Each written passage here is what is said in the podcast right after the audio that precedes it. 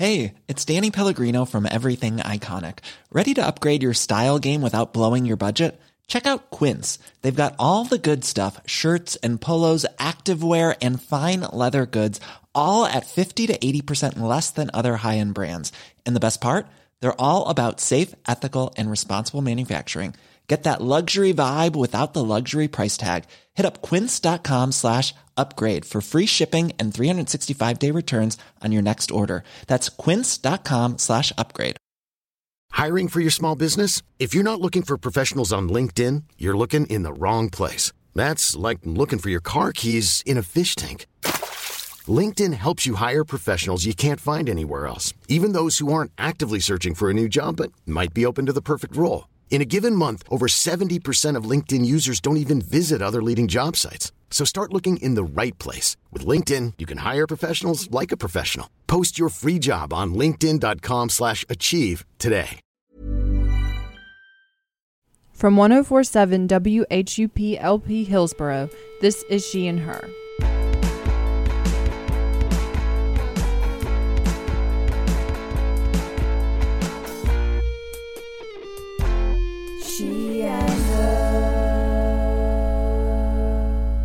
I'm Sandra Davidson. And I'm Anita Rao. If you're with us for the first time, She and Her is a talk and music show for millennial women where no subject is off limits. We want to hear from you and talk about the things that y'all want to talk about. If you've been with us since the beginning, then welcome back. We are so excited to be with our fourth episode tonight, and we're grateful for all the positive feedback and encouragement we've gotten from friends and fans along the way. So, on today's episode, we're going to spend the full hour with Jessamyn Stanley. She's a yoga teacher, writer, and self described fat femme who's taken the internet by storm in the past year.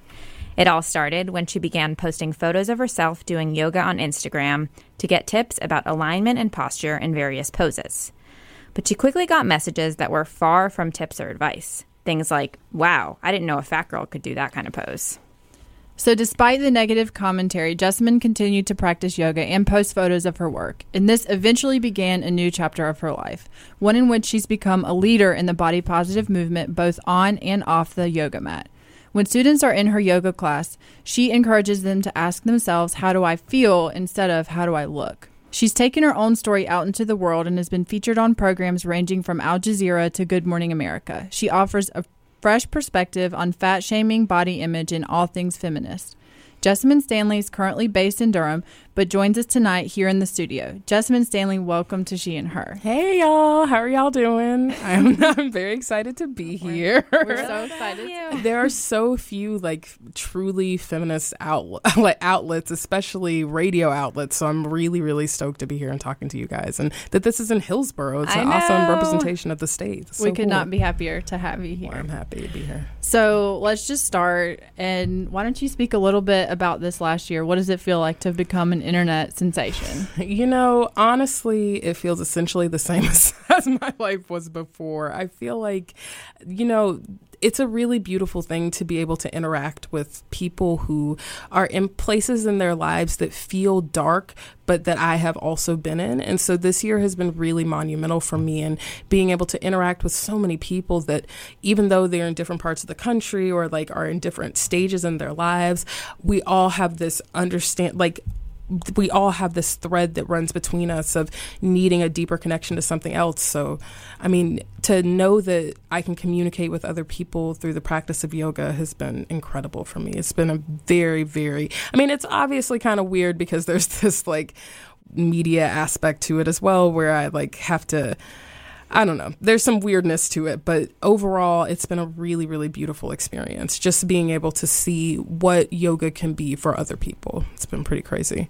I mean, well, whatever. I could ramble about this in a, di- a lot of different ways, but Well, the thing that's Let me see crazy to me every time I think about your story is that this all happened by accident. Like you didn't set Yeah. out to become an internet phenomenon. Oh my gosh, no, not at all. And I think that that's probably the thing that is the the weirdest for me overall. It's why like I still feel like I'm just the same, you know, like I, I started doing this because I wanted to track my alignment and I noticed that there were a lot of people who saw me and they were like, wow, I didn't know that this thing existed. I didn't know what, what, what's bigger than that is people who are like, I didn't know that I could do that until I saw you. And then I was like, wow, I guess I should be showing more of this. And so it's always just been me documenting my life, documenting my practice. It's not like I was, you know, trying to inspire people or anything like that. But I think that that's what inspiration is. It's when someone kind of takes control of their life and they live in a certain way. That's inspirational to people. I think it's it's kind of weird to be like, I'm going to inspire people by posting photos on the internet. You know, which that's you see a lot of on Instagram. Which you see exactly, and it's something that is a very different starting point. I mean, I feel like there's a lot of, and it's why I kind of have some weirdness about all of this as well, because I think that yoga is a very, very private thing, and it it kind of takes it into a weird context when you photograph it and when you uh, put it on display for other people. And I have a lot of internal dialogue about whether or not it is helpful in a larger sense, just because I think that people become way too focused on um, what it, what it looks like, like what a um, what a headstand looks like, what a forearm stand looks like, whatever. It's not really about the journey to get there, and so I have a lot of internal struggle with that about whether or not this is good in the long term. But I just really think that, especially for people who have different bodies than what is typically shown as beautiful, I think it's really, really important for them to see someone who is genuinely comfortable with themselves and who, even in that comfort, has days, has ups and downs, but doesn't feel as though they're not on the same level as just anyone else. Sure. So Yeah. one of my questions for you mm-hmm. is, how did you get to that point? So I, from what I understand, you weren't always at that point, Oh, and no. I know I, I would be really curious to hear how your actual thoughts mm-hmm. change because I can actually pinpoint a, a time. I told Anita about this about a year ago, where one morning I woke up and I was just like, I'm really tired of just thinking about how I look and mm-hmm. you know what my weight is or whatever. And it mm-hmm. just I just decided one day that I just didn't want to spend my energy doing that anymore. It's just such a waste of time, but it's hard to see that when you're just so deeply embedded in the society that we live in. I mean, I spent my entire life being literally just like anyone else. I, I mean, especially just like any other fat girl. I was like very uncomfortable in my own skin. I tried to lose weight so many different ways, like Weight Watchers multiple times. I would go to the gym for period, like you know, like how you get really into going to the gym for like six to eight months, and then you stop for a few months, and then you gain back whatever weight you lost. I did that over and over and over again. And um, but by the time I started practicing yoga, I was so far beyond that because I was just really depressed in my life. I had reached a point, and the more that I've talked about this, the more that I realize it just sounds like a southern episode of Girls. So I'm kind of mad about it. But it's like I, I was just really at a place where I'd lost all connection with my graduate program. I'd lost all like I was in a relationship that had been a huge part of my life that was ending, and I was just.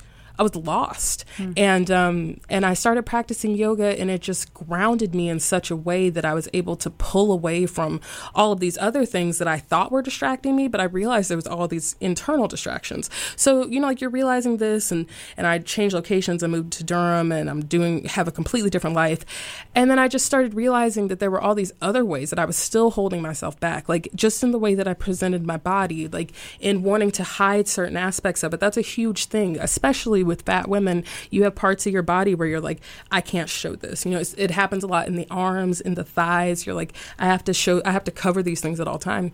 And so, in practicing asana and photographing it and putting it on the internet, I was really forced to stare at my body like that. I would say that that is probably the thing that made the biggest difference for me overall. Because if you don't look at yourself, I mean, it's easy when you like look in the mirror to be like, I'm not about that. And then you walk away from the mirror or you hide the mirror or you just avoid them entirely. It's a very, very, very common thing. Sure. And, um, and I just got to this place where I had to stare at it because a photo doesn't go away. You know, like you look at it and then you think, wow, I'm in this pose that is so, it's requiring so much of me. I remember that feeling of what it took to get there. How is it possible that I hate my stomach, that I hate my arms, that I hate my thighs when they're obviously really, really strong and awesome? Hmm. And so it's this thing where you confront yourself, you make yourself stare at the things that you think are holding you back, and then you realize that it's just that thought that's holding you back, that actually your body is awesome. But this is like a very long process. You know, it's not, I, I don't think that I had a moment where, or like a day where I was just like, man. I mean, because I've definitely had days where I was like, I'm gonna feel good today, but then I still have days where I'm like, I don't feel that great today. But it's just kind of an overall shift over time where you reprioritize things and you think that I'm actually really, really strong. I'm actually really awesome. Why am I making myself feel bad about that? Mm-hmm. Well, and yeah, yeah. Well, I was just going to say, I mean, you talked about uh, what the photo does. And mm-hmm. one thing Sandra and I were thinking a lot about is Instagram, in particular, as a vehicle, is really interesting because a lot of mm-hmm. the lifestyle accounts we see on Instagram are very homogenous. They're mostly white women. They're oh, mostly oh, yeah. white women of a particular body type, mm-hmm. displaying mm-hmm. a particular meaning of what it means to be fit, what it means mm-hmm. to be healthy, what it so, means to be happy. What it means to be happy, mm-hmm. exactly. Yeah. The curated Design. life. Totally. So, so why mm-hmm. why Instagram as a platform, and what do you think that choosing that platform in itself does for this for I your work? Instagram is it's like probably the perfect social media outlet because our society, especially this like millennial society or millennial generation, is so image heavy. Like everything is just like you need to be able to look at it and get whatever you need from it in that one picture. So that even if you don't read the caption that goes below, you still get so much just from one picture. And I think that to me, if that's the easiest way to communicate with people, then that's what that's what I want to do. And so you're capturing these snapshots of life that people can find in their own lives, even if they don't see that exact like lineup, that exact matchup, then they see themselves in it. But if you give them a picture that is actually pretty close to what they see on a day to day basis, it's not just like bright sunlight, green grass, blue skies, you know, like all the stuff that even if it happens, you know, some days it's not happening every day. And, and, you know, maybe you have days where like maybe you're, I don't know. I mean, I just feel like everyone wants to see something that actually looks real, that actually looks like it can be found in their lives. And that to me is why Instagram is the perfect way to show them that, to show them that even in just this moment, I'm just like you. My my friend Cameron, who did the theme music for this show, always says, you know, those accounts where you see like the perfect room. She's mm-hmm. like, "Where's the water glass on that table? Like, seriously, where are the phone cords?" You know. I always think that. I mean, especially I see it all the time, and um, it's really bad in yoga photos because, I mean, even in these like when when you see bodies that are kind of different, it's still just like everything is so perfect. You know, there's no journey in that. You're not seeing the moment. The you don't see the moment before they got into the pose and you don't see the moment after.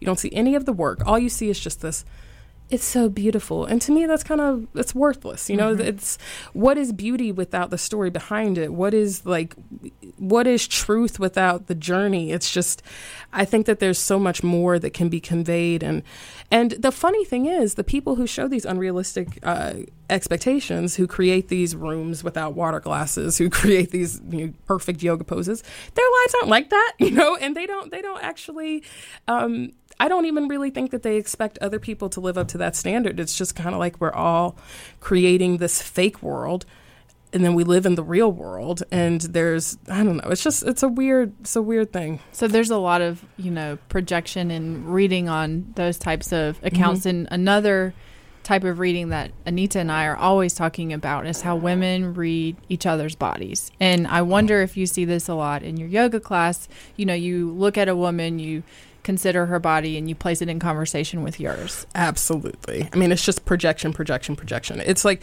so one of the main questions that I'm asked by people is like, what's going to happen if I go to a yoga class and I'm the fattest person in the room? Or like, if people stare at me or, or if I can't do what other people are doing. And I'm like, those things are just going to happen. You know, like you mm-hmm. have to accept that that's going to happen.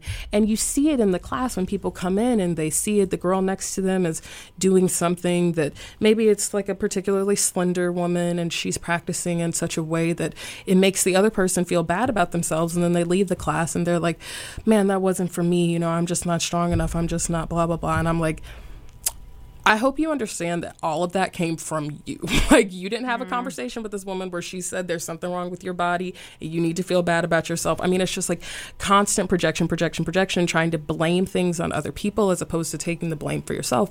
And that so much of like my personal mission, just like with my clients, is trying to help you redirect that blame so that if you're not it's not necessarily about blaming yourself. It's just about accepting the role that you have in your own destiny. And that if you believe something, it will be that. Hmm. But if you stop projecting your dissatisfaction on other people, then that'll stop. But then it, it's kind of a two way street, too, because in that same environment, um, you do get people who like maybe that other woman is projecting something onto you that's Hmm. making you feel bad you know it's this it's this two-way street and women do it i think that men do it a lot and it doesn't get as much um notoriety but women do it to a point where it's like it's so uh, it's it's repugnant because it filters into our daughters and it filters into schools and it turns into this like this uh, atmosphere where no one is comfortable with themselves. No one, there's no perfect. It's just like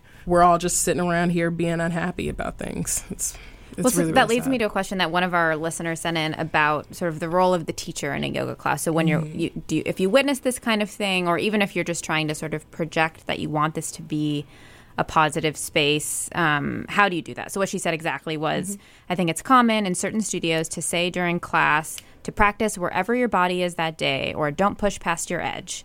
And I say that and I mean it, but I don't think it quite speaks to body positivity in as nuanced a way as I'd like. So how what are some concrete ways that yoga teachers of all shapes and sizes can intentionally create body positive class environments with or without specifically naming it so what do you do how do you encourage other teachers to create I'm that so glad that this came up because to me, this is the heart of body positivity. A lot of people hear body positivity and they think it's like related to size specifically or related to like one specific feature, but really it's in the way that we communicate with ourselves about, uh, communicate with ourselves and with other people.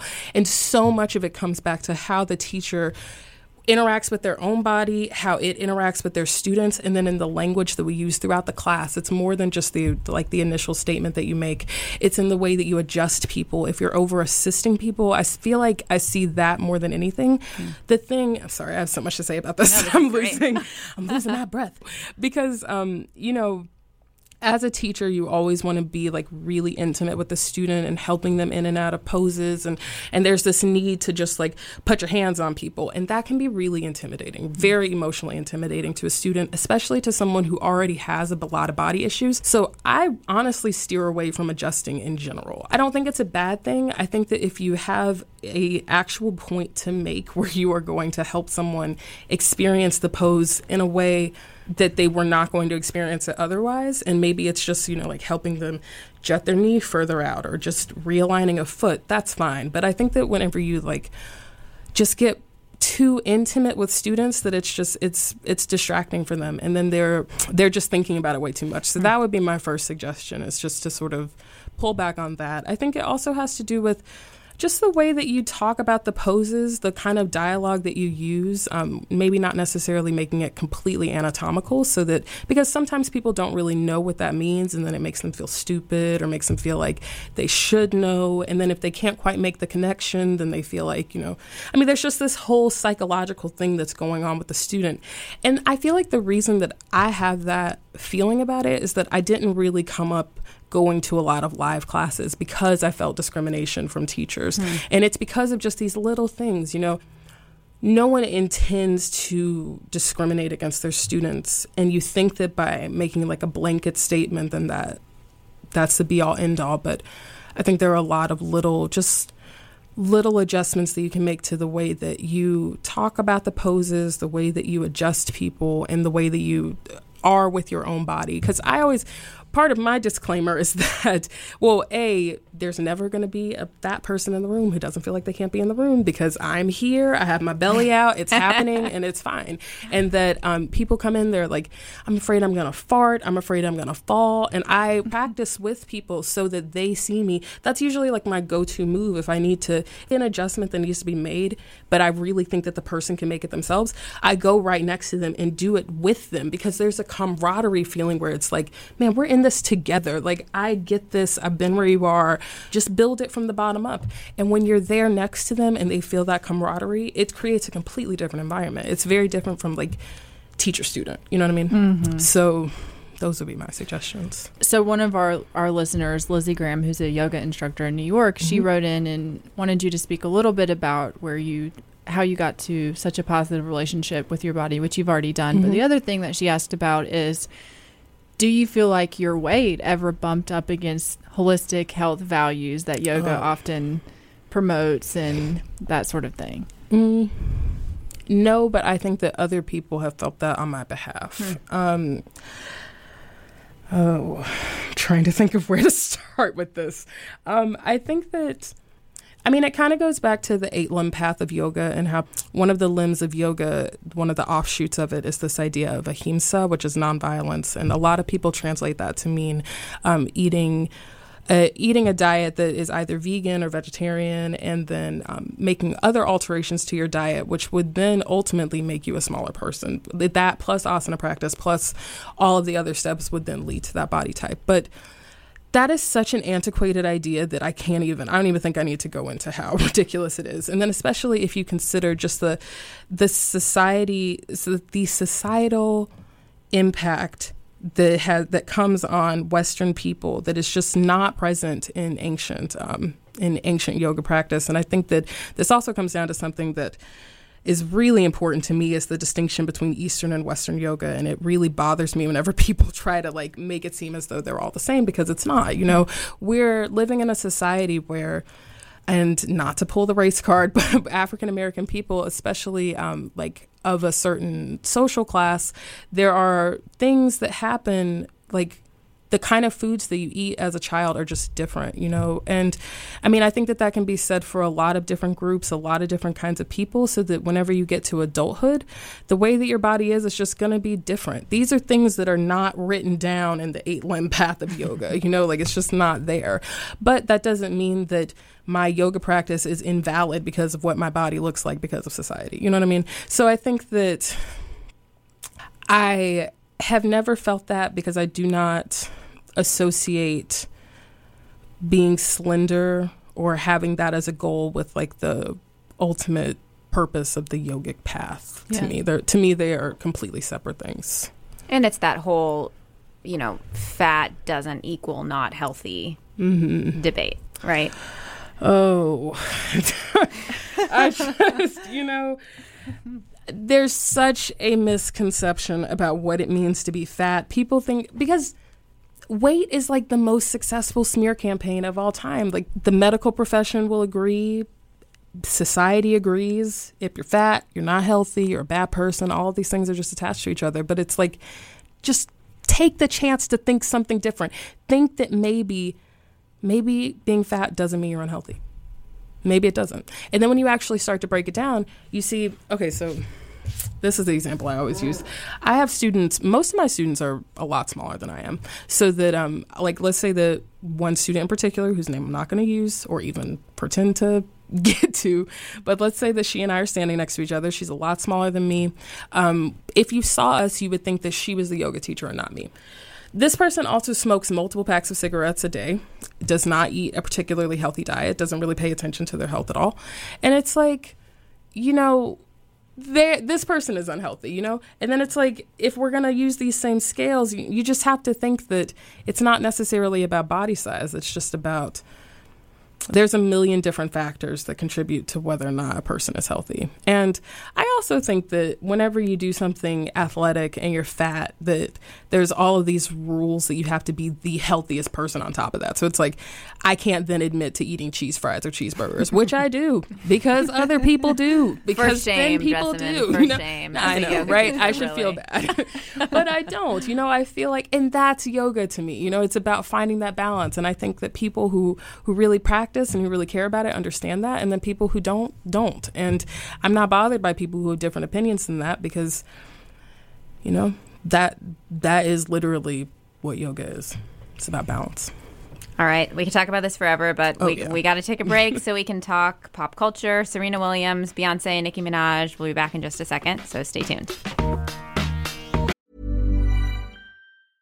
Ryan Reynolds here from Mint Mobile. With the price of just about everything going up during inflation, we thought we'd bring our prices down. So to help us, we brought in a reverse auctioneer, which is apparently a thing. Mint Mobile unlimited premium wireless. Ready to get 30, 30, bit to get 30, bit to get 20, 20, 20, bit to get 20, 20, bit to get 15, 15, 15, 15 just 15 bucks a month. So, Give it a try at mintmobile.com/switch. slash $45 up front for 3 months plus taxes and fees. Promo rate for new customers for limited time. Unlimited more than 40 gigabytes per month slows. Full terms at mintmobile.com. Hiring for your small business? If you're not looking for professionals on LinkedIn, you're looking in the wrong place. That's like looking for your car keys in a fish tank. LinkedIn helps you hire professionals you can't find anywhere else, even those who aren't actively searching for a new job but might be open to the perfect role. In a given month, over 70% of LinkedIn users don't even visit other leading job sites. So start looking in the right place. With LinkedIn, you can hire professionals like a professional. Post your free job on linkedin.com slash achieve today.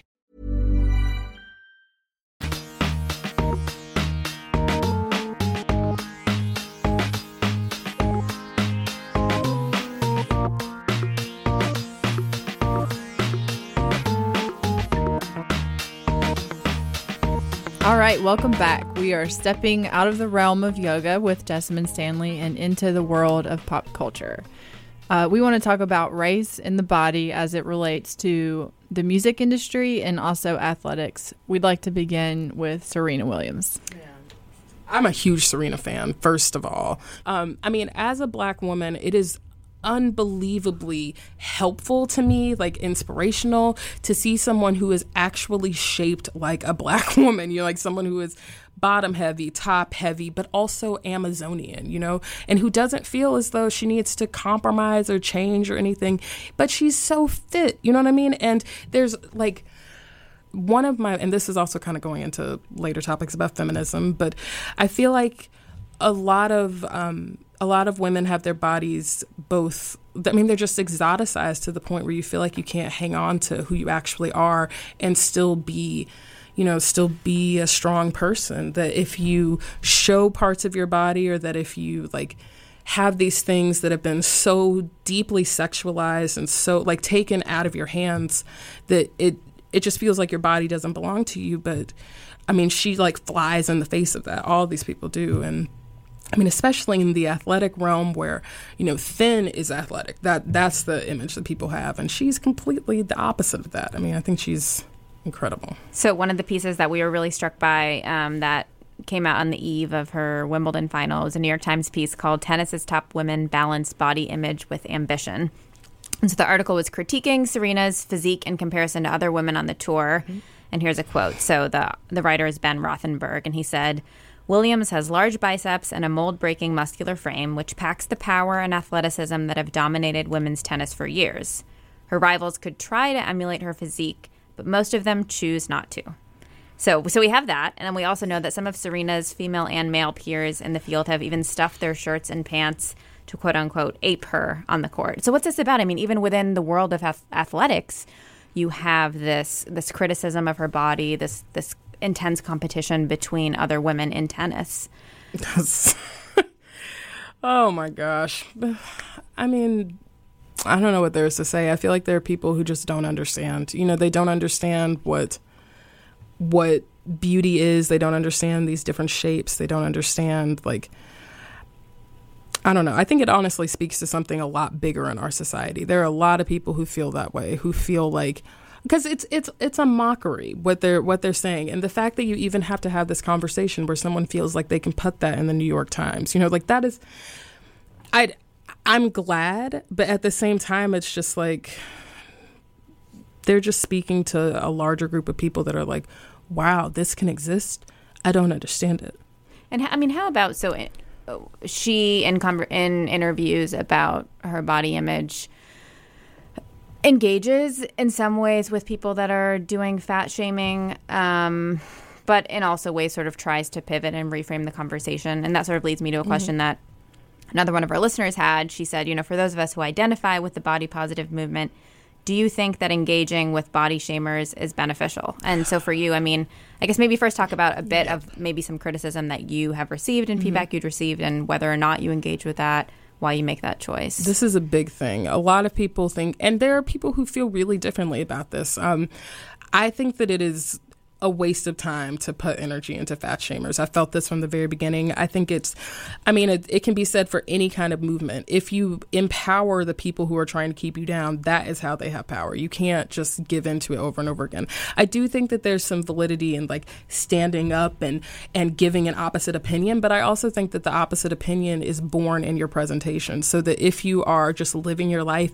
being proud, just being yourself, that is way more powerful than any argument that you could give a fat shamer because they're not their argument is based out of it's coming from a completely different perspective. It's like trying to argue with someone who hates gay people about hating gay people. You know, like they're not going to understand until they see that their child is gay or until they see that their coworker is gay.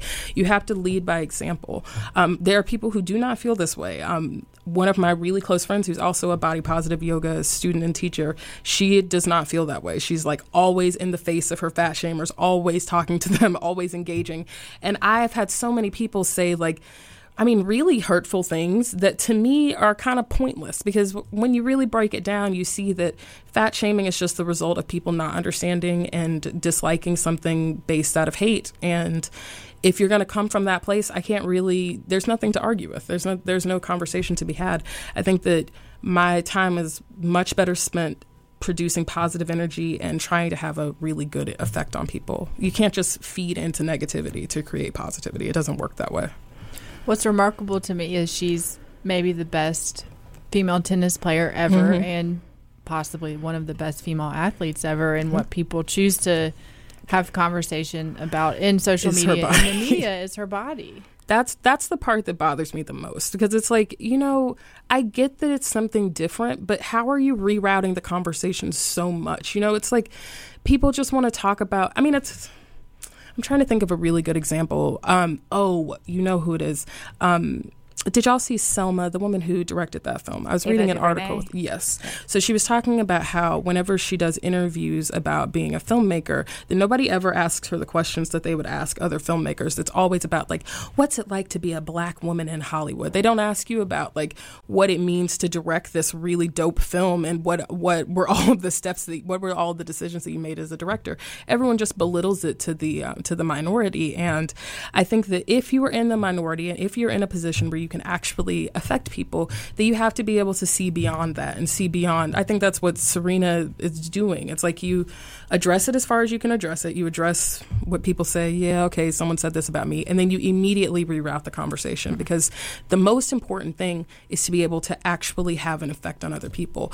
That's my thought ultimately. It's like if I post a picture of myself on the internet in my underwear and I get a bunch of negative, like weird response from it, there are people who saw a fat girl in her underwear. That's important. You know, like that, even if that's all that they get from it, that's the most important thing. It's not necessarily about like starting a fight with those people or like, like, I need to make your opinion different. No, you lead by example, lead by being strong, being present in your life. So I got a lot of respect for her for that. I don't know if a lot of, I don't know if, I don't know if everyone feel that way, but I mean, I just think that if you're when you have a platform, you can't just let it go because you disagree with what someone else, the angle that someone wants to take, because they're always going to take the more sordid route. Mm-hmm. Always. Well, let's pivot to the music industry. Um, if I understand correctly, you're a fan of Beyonce. Oh. As we are as I was well. like, are there the people show. that are not fans of Beyonce? That's a good litmus test. Like, you don't like Beyonce? I don't know you. So we wanted to talk a little bit about Beyonce and Nicki Minaj, and you even you were excited about that. You also Mm-hmm. Oh, wanted yeah. to speak about Amber Rose too. And Oh, what yeah. I have been struck by in the last year or two with Beyonce is that she has fully embraced the notion of being a feminist. It's a part of her production. Mm-hmm. Oh, yeah. She her her her stage self is that of an empowered, tenacious, Mm-hmm. powerful woman. it's so important. Like that's probably there's a couple things that I think are like the the key focal points of the of feminism like 2015 and it really has a lot to do with changing the dialogue around what it means to be a feminist. Mm-hmm. When I was in high school, I was so afraid of that name. Like to say that you're a feminist I mean I mean I don't even know what I thought, but it probably involved things. I mean it just seemed like such a bad thing. It was like, "Oh, I don't want to be a feminist." You know what I mean? And then whenever you get older and you see what injustice is and you see what imbalance looks like and you don't have to be a woman to see these things. You you change your tune on it but then i look back and i'm like yeah but i still kind of see why people felt that way. I see where these you know ideas come from. And beyonce is like yeah i see that too. I see that. We need to get rid of that. You have to and she's using her platform to literally get rid of these negative stereotypes. Because if you have someone who has that level of uh, notoriety that level of like presence in other people's lives and she's calling herself a feminist like out there making it real doesn't care what people think about it that's huge. I mean that's like you're gonna have a whole that's how we have this i don't know how much time you guys have spent around um, undergrads in college. I haven't really spent that much time around them but the times that i have i'm like man, y'all are out here being feminist as I was going to use the F bomb, but I won't, but being like so radical with it because they grew up in a generation with Beyonce having the word feminist thrown behind her. I mean, it's like it's men, women, yeah, in pink. You know, like making it in a leotard. You know, like claiming her body, claiming all this stuff, claiming her motherhood as well, and like being a working mother, showing that as a thing. I mean, granted, she's a working mother in a way that not everyone else is, but still, I mean, like she's out here, she's a wife. She and I mean, I, I don't know. I just think that that is so important and to me so there's the whole thing about what it means to be a feminist. That's important.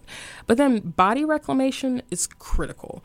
And it's something that has not really been i mean it's like you see second wave feminists they were not i mean body reclamation wasn't really what they were focused on. Like you're focused on just reclaiming basic power. Like you're just trying to get like can we just get on the same level as everyone else? And then that's kind of like post second wave too. Everyone's like we just need to get on the same page. So we spent like three to four decades just focusing on getting on the same page. So we're still not quite there yet but we need to jump to the next step which is that women cannot be topless. Like you can't you if you have your breast exposed while you're like breastfeeding that's a problem for people. We need to focus on that. And women like Nicki Minaj, like Amber Rose, Beyonce, people who just like are out there with their bodies showing it, claiming it, it's it's sexualizing to the point of desexualizing and it's so important. It's like to me, it's kind of like guerrilla feminism in a, lot, in a lot of ways because it's something that is not accepted by like second wave feminists at all. They're not. I feel like a lot of um, you get a lot of women who are like, this is not helping feminism. This is not helping women, and I would argue that it's absolutely the op- the opposite, and that I don't know, they're doing really important work in my eyes. Really important work. Well, let's talk about. I mean, so that let's talk about Nicki Minaj in particular and and how complicated that can get because one of the examples that we wanted to talk about is there's a there was a recent sketch on the Ellen show that I don't know if you saw where there are a bunch of actors posing. So it was about Nicki Minaj starting this new show, and these actors were sort of posing as Nicki Minaj and her family, and they all mm-hmm. had like enormous butts. So like the mom, the mm-hmm. daughter. Um, the father, they can't even sit on the same couch. And the dog. and the dog, and the dog, right? So here we are. We have Nicki Minaj out in public in her mm-hmm. music videos, fully embracing her sexuality, and then we have this parody of Nicki Minaj that's overly accentuating this thing and Mm-hmm. it's trying to make fun of or sort of poke fun at something that she embraces, but then it turns it into something totally different. And this author at the Huffington Post called it, um, you know, kind of a minstrel show. She's yeah, I like, was you gonna know, say it's like blackface. well, Um, so yeah, so so how do, how do we navigate that um, world of women trying to reclaim their own sexuality and then people trying to to comment on that? I think you just can't worry about all of the dialogue because ultimately the lar- the large scale effect is good. You know, like I think even the fact that that idea came up in a sketch is really important because otherwise it just wouldn't. And we would continue it would continue to be this thing where it's like we can't talk about butt size or you can't make it I mean I don't know. I feel like making a joke about something and making a parody of it is it's sitting on that blade of going going a bad way and going a good way. And I would just hope that it tips to go the good way because I don't know. I mean, I don't I don't necessarily see that as 100% negative. I hmm. think that I think visibility is important enough where even if it doesn't always come in the right package, it's not the package that activists would choose, it doesn't mean that it's not an important piece of the puzzle. Hmm. But I think that you have to be able to look at a movement kind of in the large scale to to come to that conclusion. You have to come at it from a macro approach because obviously the immediate feeling would be like this can't be good. You know, like it's not good. I don't know. I mean, I think there's multiple sides to everything, and I think that it's all really, really, really important. The most important thing is to just get people talking about it. Well, we could keep talking with you about pop culture indefinitely, but we're going to cut to one more break. And when we mm. come back, we're just going to have a more general conversation about feminism. No, don't end. Okay.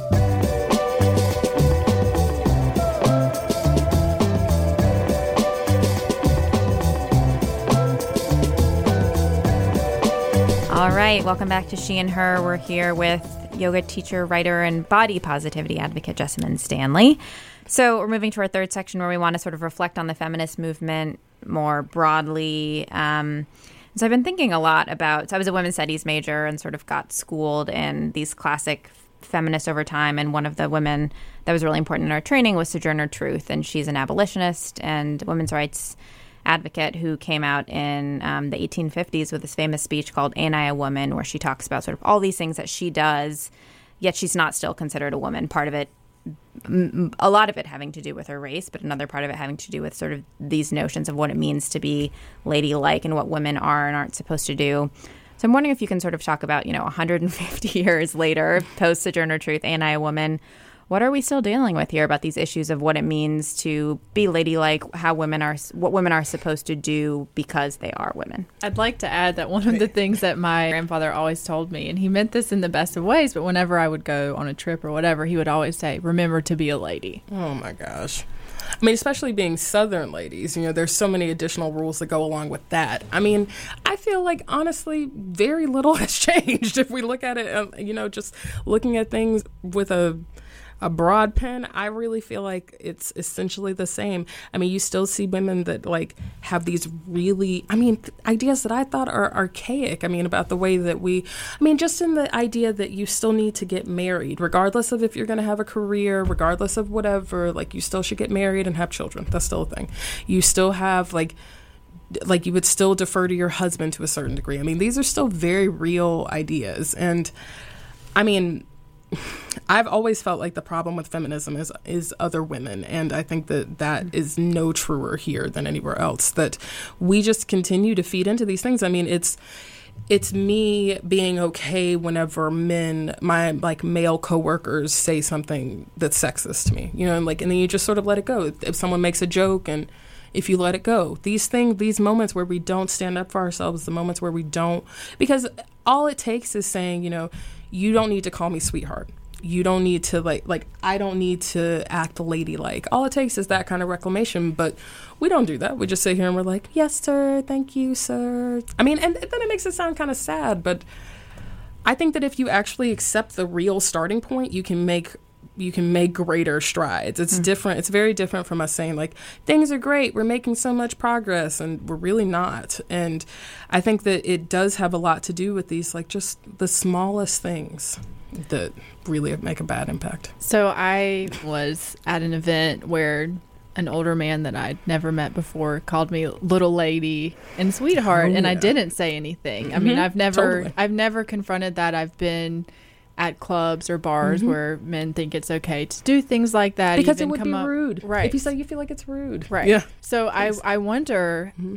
if you have stories of where you have oh, countered oh, that and what kind of reaction you got. Today or this week or this month because honestly it happens to me all the time. And it's so i always blame it on like i mean i hate to keep coming back to this idea of being a southern woman but that there's just so many little things especially in being polite that you don't you don't want to offend someone. You don't want to um, you know you don't want to hurt their feelings or i mean oh let me think of a really good one. There's just so many. I've had teachers who, especially if you get emotional, you know, and, and maybe they're not anticipating that you're going to get emotional, and and you're like apologizing for your emotions, apologizing for being a woman, and it just sits and sits and sits, and then you don't even recognize that you're doing it, this is sort of off topic, but it's also on topic. So I'm going to tell it. Hopefully, it's not going to seem too weird. When I was in teacher training, I was very closed off to the experience, to, in yoga teacher training. I was very closed off to the experience because everyone was like, oh, it's going to be an incredible experience. And I was like, whatever, I'm jaded. I, I'm not going to get anything. I'm not going to get that level of emotion out of it. And the second week, we did this partner exercise where we had to um, like physically put each other into poses. And I was a lot larger than the girl that I was working with. And so I kept apologizing. And um, and she stopped me at one point and she was like, "You don't have to apologize for everything." And I said, "Oh, I'm sorry. I just I guess I'm apologizing for existing." And it just slipped out of my mouth. So because when you're in teacher training, you got a lot of emotions going on. So like, I, it just slipped out so easily, and I was like do I really think that? Is that a thing? And that idea is born out of this thing of like, you're apologizing. I'm apologizing for existing. It's something that women do all the time. You apologize for not like inhabiting space in the way that you expect other people to expect you. I mean, it's just this crazy thing. So anyway, um, I said that and I was like, "What?" And then I just started crying, and I couldn't stop crying. I cried for the rest of the practice. I went out to my car and cried, and it was so cathartic because actually recognizing that I apologize for everything I feel like I'm not, wor- you know, it's when you actually accept it, you can start to rebuild and you can start to create a new reality for yourself. But if you don't accept that, and most women do not accept these things, you're just like, oh, I'm sorry, I do blah blah blah. You know, like you don't you don't actually get to the root of it. But if you can get there, which God only knows what it'll take to do it. I mean, mine was the weirdest circumstance, but if mm-hmm. you get there, then you can see that you are actually strong and you are actually because the whole thing about feminism is trying to recognize that we're actually all equal. That's it. Like it's not about women are better than men. It's just about that we're all equal. And it's trying to even as someone who's called themselves a feminist that i get far away from that. So just accepting where you really are can make such a difference.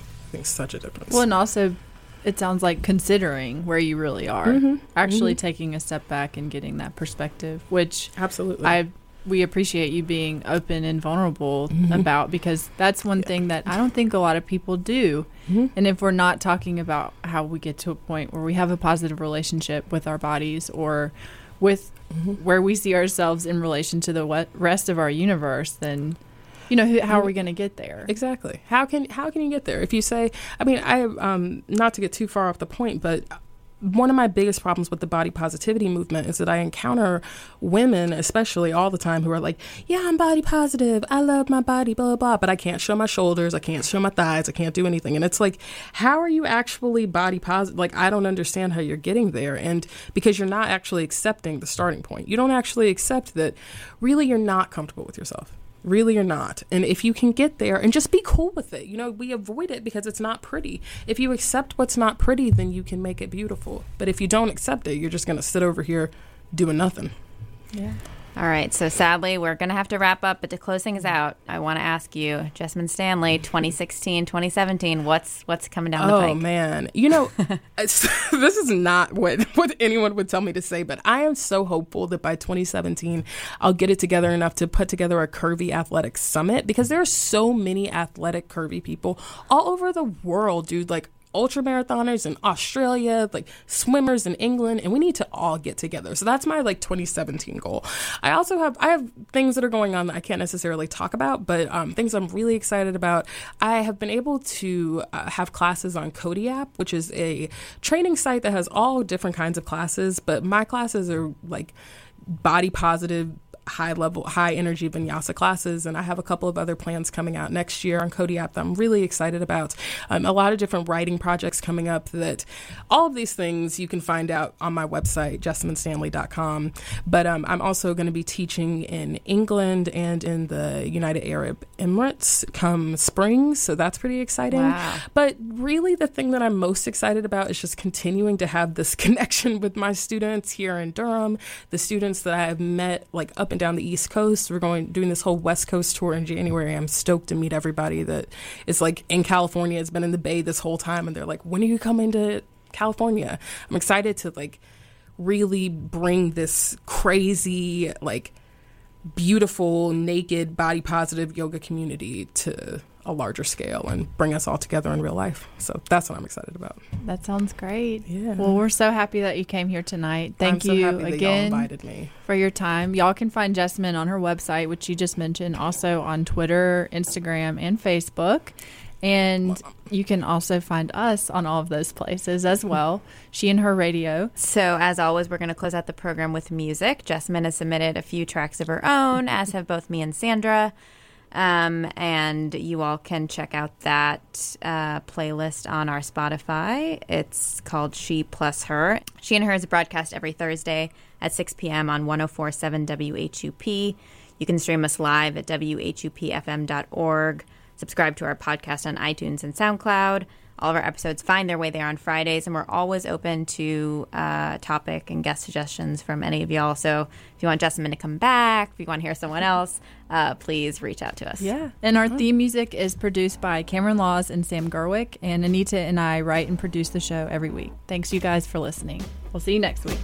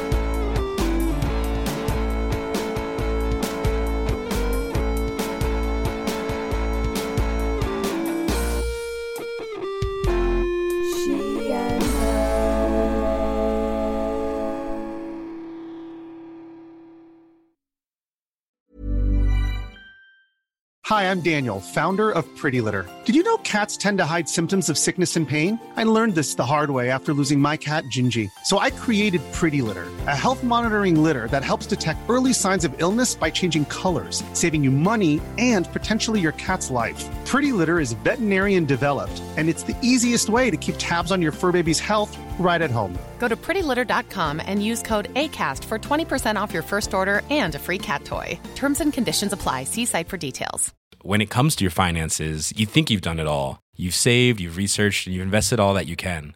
Now it's time to take those investments to the next level by using the brand behind every great investor, Yahoo Finance. As America's number one finance destination, Yahoo Finance has everything you need, whether you're a seasoned trader or just dipping your toes into the market. Join the millions of investors who trust Yahoo Finance to guide them on their financial journey. For comprehensive financial news and analysis, visit yahoofinance.com, the number one financial destination, yahoofinance.com.